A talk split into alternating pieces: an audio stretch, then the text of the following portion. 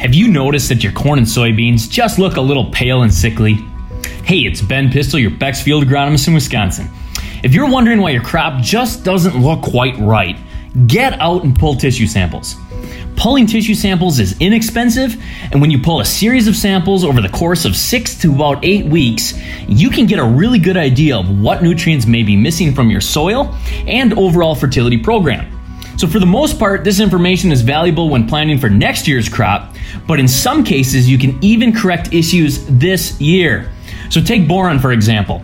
Corn uses most of its total boron uptake during the grain fill period, so we still have time. In fact, we have found in our Practical Farm Research program that a boron application at tassel time almost always makes you money, especially if you're applying a fungicide anyhow. So if you'd like more information like this, check out our website at bexhybrids.com and have a great weekend.